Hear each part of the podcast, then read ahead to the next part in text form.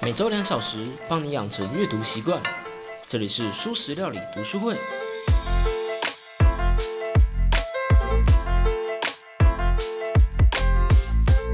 Hello Hello，大家好，我是主角小 P。这周啊，要继续《行为》这本书的读书会啦。上一集呢，我们说到，在行为发生前的一秒，主要是大脑神经元在做反应。并以此说了三层脑假说，把人的大脑粗略的分成自动控制层、情绪的边缘系统和理性的额叶皮质。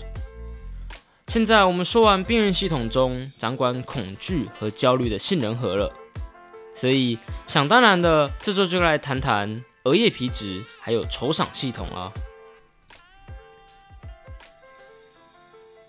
那我们就先从额叶皮质开始谈起。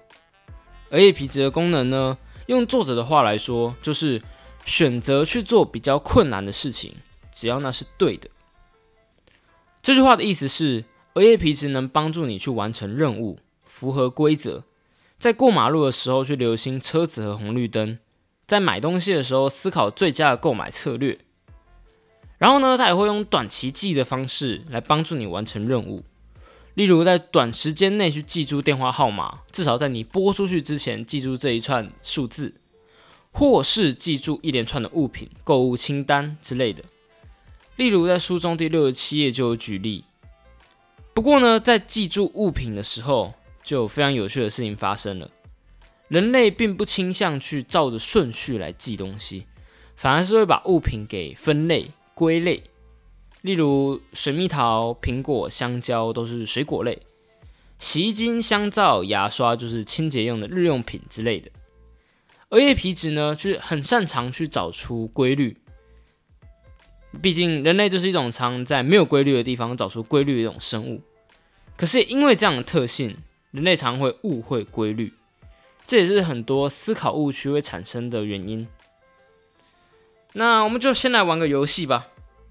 这个游戏我会在 IG 上面玩，基本上是这样子的：我在脑中会想一个数字的规律，然后你有五次的机会可以给我一串数字，我只会告诉你符合或是不符合，就是你给的那一串数字符不符合我的规则。然后你要试着从这样的一个，就是这五次的扣打里面，你要去猜出我的规则。那我会用。这一次的本周讨论来玩玩看这个游戏，就也许我们会看到很多有趣的思考误区。另外呢，额叶皮质是一种非常重视规则的地方。它在我们三岁的时候就记住了，我们不能随意大小便啊，然后去控制控管膀胱的神经元，来帮助你真的不随意大小便。额叶皮质可以让我们记住很复杂的规则，然后执行它，只要它是对的。而额叶皮质的前端呢，就是前额叶皮质，是整个皮质中精英中的精英，是大脑的决策者。大脑中有各种不同的区域，每个区域都会叫你做一些事情。杏仁核会叫你做一件事情，额叶皮质会叫你做另外一件事情。而决定要做哪一个，这是前额叶皮质的工作。当然，控制这些东西是很累人的，自律是很累人的，这需要能量。需要意志力，而意志力真的是一个很费劲的力。额叶皮质的能力是有限的，不论是困难的记忆，或做出重大的抉择，甚至是日常做决定，想想午餐啊、晚餐啊，都是额叶皮质得要卖力完成的。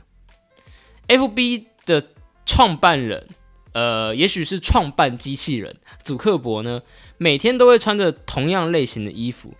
就是为了减少做决策的时间。虽然意志力是可以靠训练增加的，但它是有限的。如果光是一些日常的琐事就占据了你大部分的时间，那你就不用去谈你有什么多的脑力可以去做重大的决策了。除非这件事情变成常态。我想现在在听节目的你，在用手机输入讯息的时候，应该连哪个注音符号在什么位置，英文字在哪里都不用看吧？因为你的手指已经帮你记住了，你不用想就可以直接打出来。你的手指呢，帮你的额叶皮质分担了部分的脑力。更准确来说，应该说是这个打字的动作从额叶皮质转移到更擅长反射的脑区，例如小脑了，所以就不会这么去耗费你额叶皮质的脑力，就可以做更多的决策。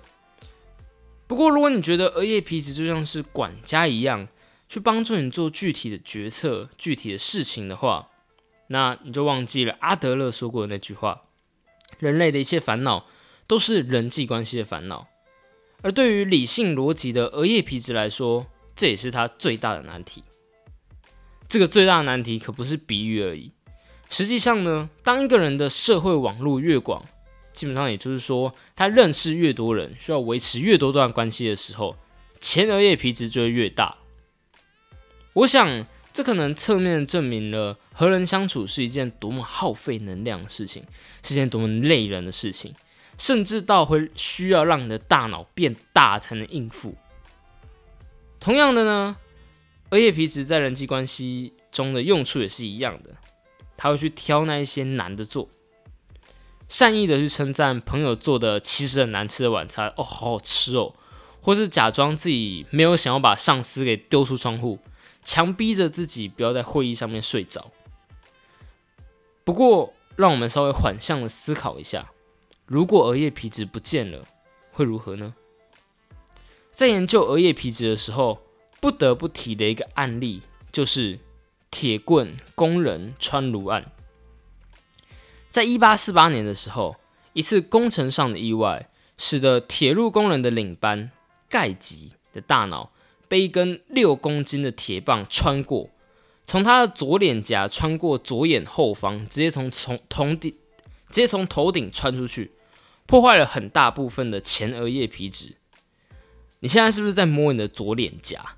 在看到这，就是在看到这一段讯息的时候，我一边是无意识的摸左脸颊，一边冒起鸡皮疙瘩，觉得怕。不过令人意外的是，盖吉在这样的意外之后还活着，而且在意外发生的当下，他甚至是自己去走上马车，自己到医院去的。可是呢，在他复原之后，他的朋友、家人还有医生都表示，他仿佛变了一个人，从非常稳定、和蔼、受人尊敬的一个上司，变成了无理、暴力、反复无常，简直就像是一般的上司一样啊！好像哪里怪怪的。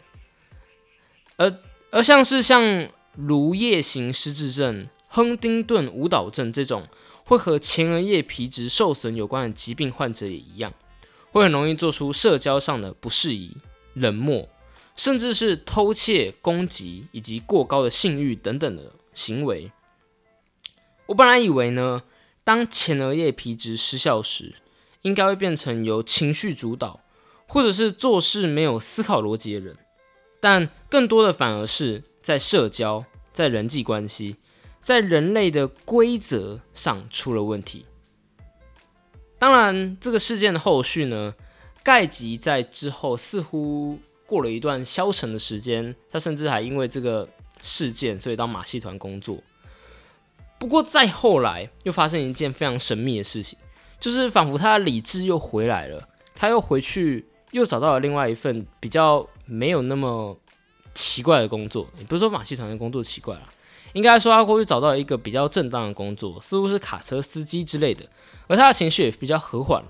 但是他的前额叶皮质依然是受损状态呢？这到底是怎么一回事呢？这个就是我们之后会再讲到的，在大脑受损之后，有一些脑区就是没有那么活跃的脑区会过来取代这部分的功能。不过这是之后的东西，就现在先提一下。我们刚刚讲到了前额叶皮质在规则上会出问题吗？就是当它受损的时候，会在人类的规则上出了问题。或许这表示前额叶皮质并不全然代表理性而已。我本来以为前额叶皮质就是理性的代表嘛，可是实质上它更像是理性加上感性，只要是关乎决策，就是它的工作。这表现在前额叶皮质可以再做区分，分着背外侧前额叶和腹内侧前额叶。背外侧前额叶呢，负责就是我们不断不断说到的理性那一面。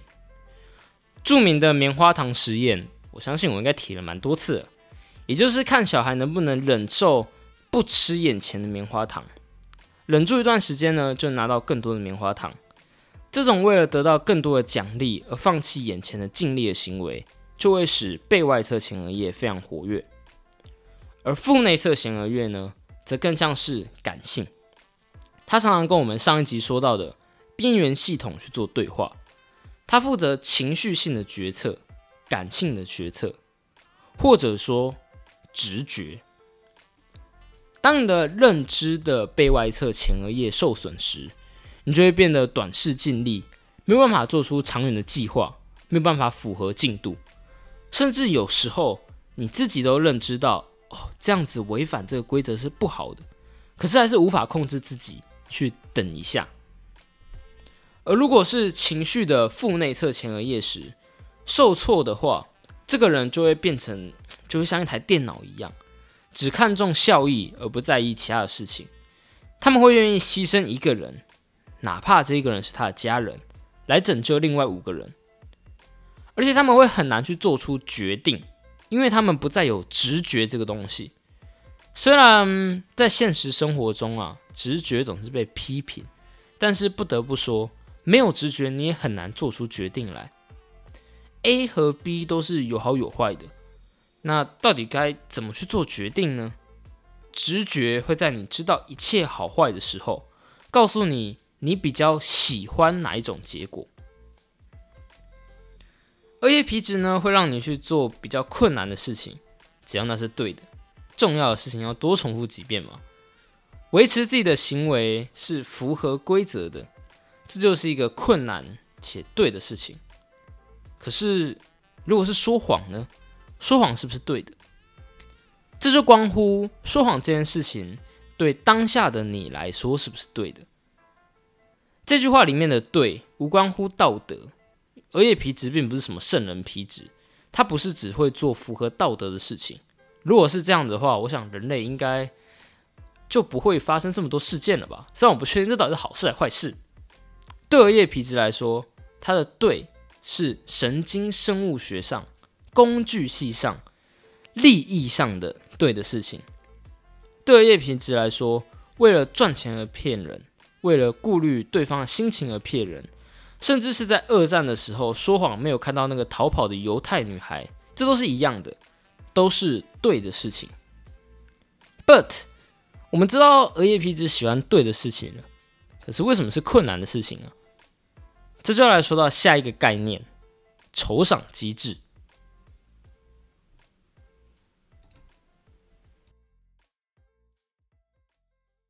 欢迎来到素食料理读书会，在这里会有小 P 我一段时间选出一本书，用几周的时间。一章节一章节的导读，在这里我们不追求快，而是用慢慢的步调把书好好的吸收。在这里，希望你每周可以用两个小时的时间跟我一起把书读完。两个小时的意思是用一个小时的时间自己阅读，而三十分钟听听我的心得，最后三十分钟到 IG 跟我们做讨论。我们不是懒人包，我们不是帮你重点整理。而是只作为读书会的一员，跟你分享我的想法。如果你喜欢这样的节目的话，别忘了用你收听的平台订阅、按赞、打星、分享你的想法。如果想跟我们做讨论的话，可以到 IG 搜寻“素食料理 ”“Thing of Fresh Book） 就可以找到我们喽。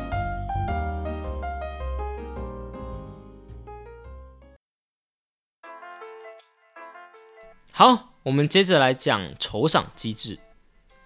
酬赏机制呢，在人类脑中的表现就是多巴胺系统。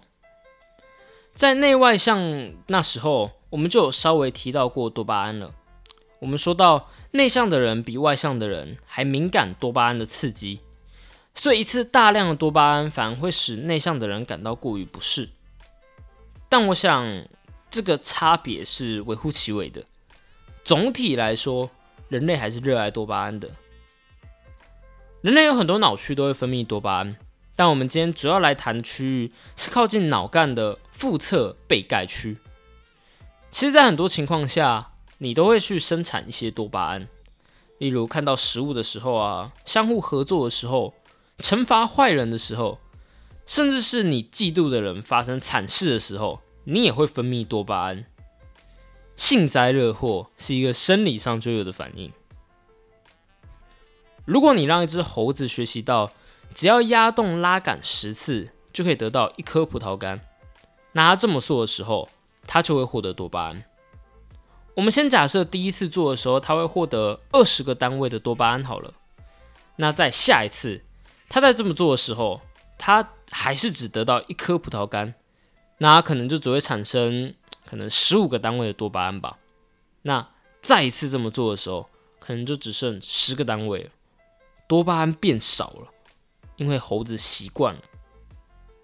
好，那这个时候它再做一次。但我们突然给他两颗葡萄干的话，这就是一个意外的收获，所以多巴胺瞬间飙到了四十个单位。我们喜欢意外的惊喜，但是意外惊喜过后，我们如果又只给他一颗葡萄干，猴子搞不好就会生气，多巴胺产生就会变很少。之所以会这么运作的道理很简单，因为基因就是希望。你可以无穷无尽的去追逐更多更高的刺激。为什么人类的欲望是无底洞？因为同样的刺激再来一次，也不像第一次那么爽。我们很擅长去习惯，我们很爱新的惊喜。回到远古时代，有一个人他很容易就满足了，另外一个人很不容易满足，所以他就一直去追逐更多更多的食物。那哪一个人比较容易活下来呢？而在现在这一个，我们可以轻易得到非自然量身打造、登峰造极的人造体验的时候，过去的优势就变成可能算是一个嗯没那么好的缺点了吧？或许我们就真的就去没有办法去享受岁月静好的生活了。昨天的惊喜到了今天就变得理所当然，等到了明天我们就感觉不满足。除了这个特点之外，多巴胺还有另一个特点，就是期待。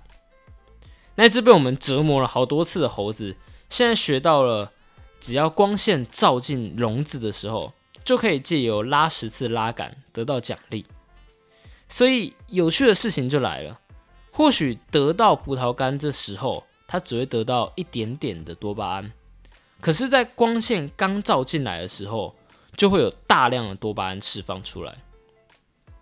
如果你知道奖励什么时候会来，那光是预期或者说期待这个奖励，可能就比真的去获得这个奖励还让人心情愉悦。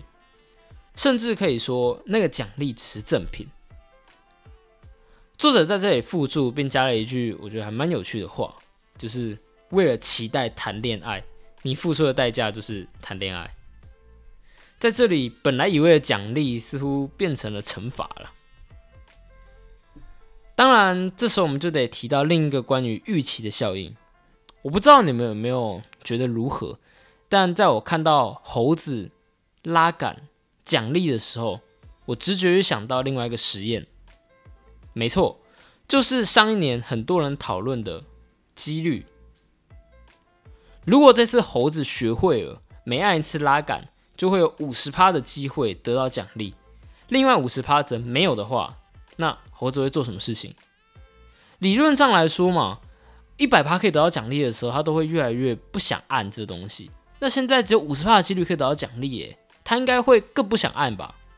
结果事实是，他会疯狂的去按那个拉杆，而且前面说到，就是我刚刚讲的嘛，奖励一样，那么猴子就会慢慢变得不刺激，可是。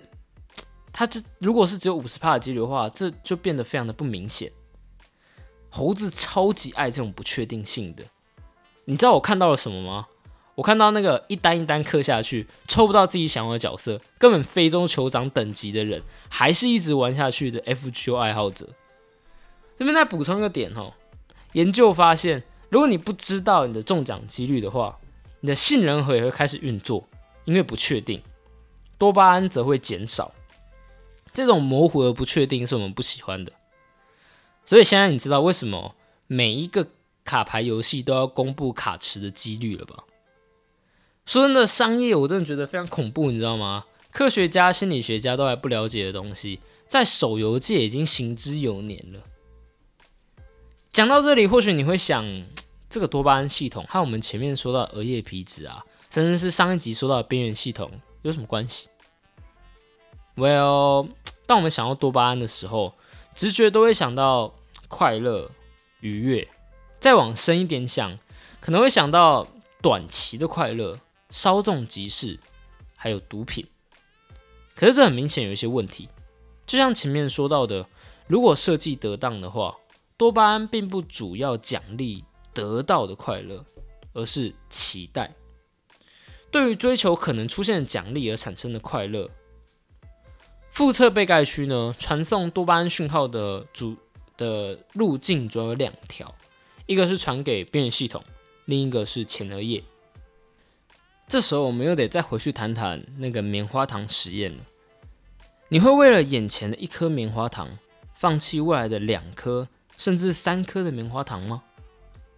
我们常常会骂人只看眼前的利益而不顾未来，短视记忆力。但是如果这个选择摆在你的面前，这个时候腹侧被盖区传送多巴胺给边缘系统的话，你就会倾向去直接把棉花糖吃掉。反之，如果传给前额叶的话，你才会去思考到更远的利益。我们以为只要跟这个人说明为什么该顾未来，为什么应该要现在存钱投资，这种事情为什么比享乐还重要？甚至我们可以直接算给他听，让他知道，没错，我们就是应该要这么做啊。可是，在真的看到那颗棉花糖的时候，他还是会把它吃掉。不过说到底，这能怪他吗？或许。他的大脑就是这么设计的，他就是没有办法延迟满足。也有可能，其实能够长期思考的，我们不能说我们能够长期思考的人才是异类。毕竟想想看，没有一只狗会为了未来要过更好的退休生活，而在就学的时候努力读书；也没有任何一只猫会为了明年能看起来帅一点，所以开始健身。只有人类会去把延迟满足的时间拉得这么长，甚至人类会为了死后的奖励而努力。我想呢，再再证明了人类是一种以特殊的方式特殊的动物。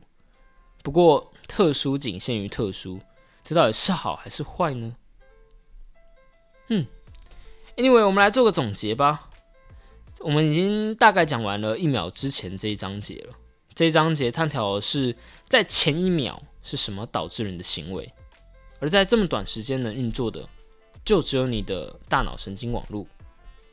我们讲到了三层脑模型，大脑可以粗略的去分成自动管理层、边缘系统，还有皮质层。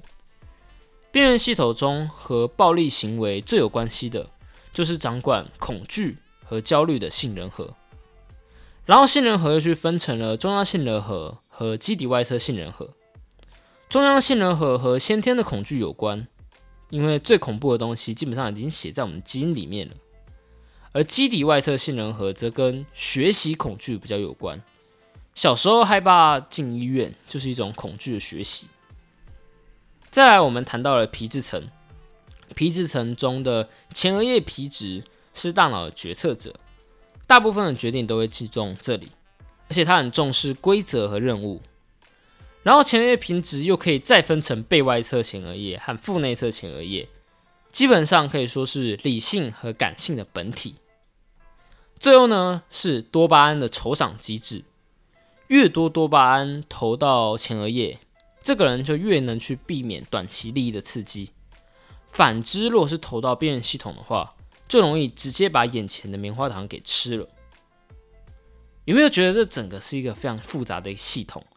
有这么多复杂的联动，我想这就是神经科学的魅力吧。几乎每一个脑区都有多个动作，每一个工作之间又会互相影响，有时候合作，有时候是争夺控制权。虽然借由现在的成瘾技术啊，已经基本上可以看到人类脑中的神经脉络了。虽然科学家对于大多数的功能已经都有一套解释了。虽然萨波斯基是一个神经学家，可是作者依然提倡不要全然借由神经科学来解释事情。其实，在看这章的时候，我一直在想，我们能不能借由直接改造大脑的结构来治疗某些症状呢？例如 PTSD 患者嘛，我们可以借由切除偶尔缩减变大的杏仁核来减少刺激。虽然作者觉得要借由证明杏仁核有变大，才能确诊一个人是否有 PTSD，是一个很蠢的举动。我们不该用内在的，我们不该用神经科学来证明内在的情况。相对于天价的脑部扫描，临床神经心理学家更能搞清楚这一个人情况。可是，还是我会不免想到我看到的另外一个猜想啊。假设有一天我们能够微调大脑了，那我们还需要心理医生吗？当我们觉得抑郁的时候，我们可以借由抑制某个脑区来减少自己的忧郁感；当我们需要专注的时候，可以激发另一个脑区，让自己专注于当下。PTSD 的患者可以借由对杏仁核的直接控制而痊愈。虽然我想这个要成功达成还需要很长的一段时间，因为我们根本就不知道该怎么回调。我们大部分做的事情就是直接破坏掉某些部分，但是不知道这个部分它有没有其他功能。但就我所知啊，已经有人在借由直接去影响脑区，虽然不是用切除的方式来治疗忧郁症了。美国科学家海伦梅格尔在二零零三年的时候，就用电极刺激特定的脑区，减少抑郁症患者的抑郁症状。而在二零一二年的时候，就真的有一个三十多岁的德国男子，借由在脑部里面装一个一个电极，去触发可以释放多巴胺的脑区，来得到快乐，借此治疗强迫和焦虑症。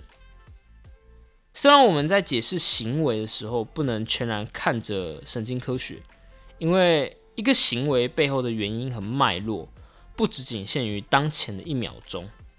我们还不知道为什么啊，但是就算你的杏仁核真的把手机看成手枪，你真的处于那个恐惧之下，你也只是有很高几率会动作。神经科学就是有失准的几率，而那个失准或许无法从大脑中的神经来做解释。不过，如果我们谈的是心理疾病呢？当我们真的全然理解，而且我们知道这么做有效时，心理医生还有用吗？我看到对于这个事情的讨论是出于一篇叫做《外科式的快乐》的文章，他把直接干预大脑和心理学之间的关系比喻成西医和中医。我想有一天，当直接干预大脑这样的治疗方式流行起来，成为常态的时候，或许人类会说，干预大脑是治标不治本，而心理学才是从根本改变体质吧。好，那这周就这样啦。如果喜欢我们的节目的话，不要忘了订阅、按赞、打新评价，告诉我们你们的想法。啊，如果想跟我们做讨论的话，也可以到 IG 搜寻素食料理，或是 Cuisine of Fresh Book 就可以找到我们喽。你就这样子啦，下周拜拜。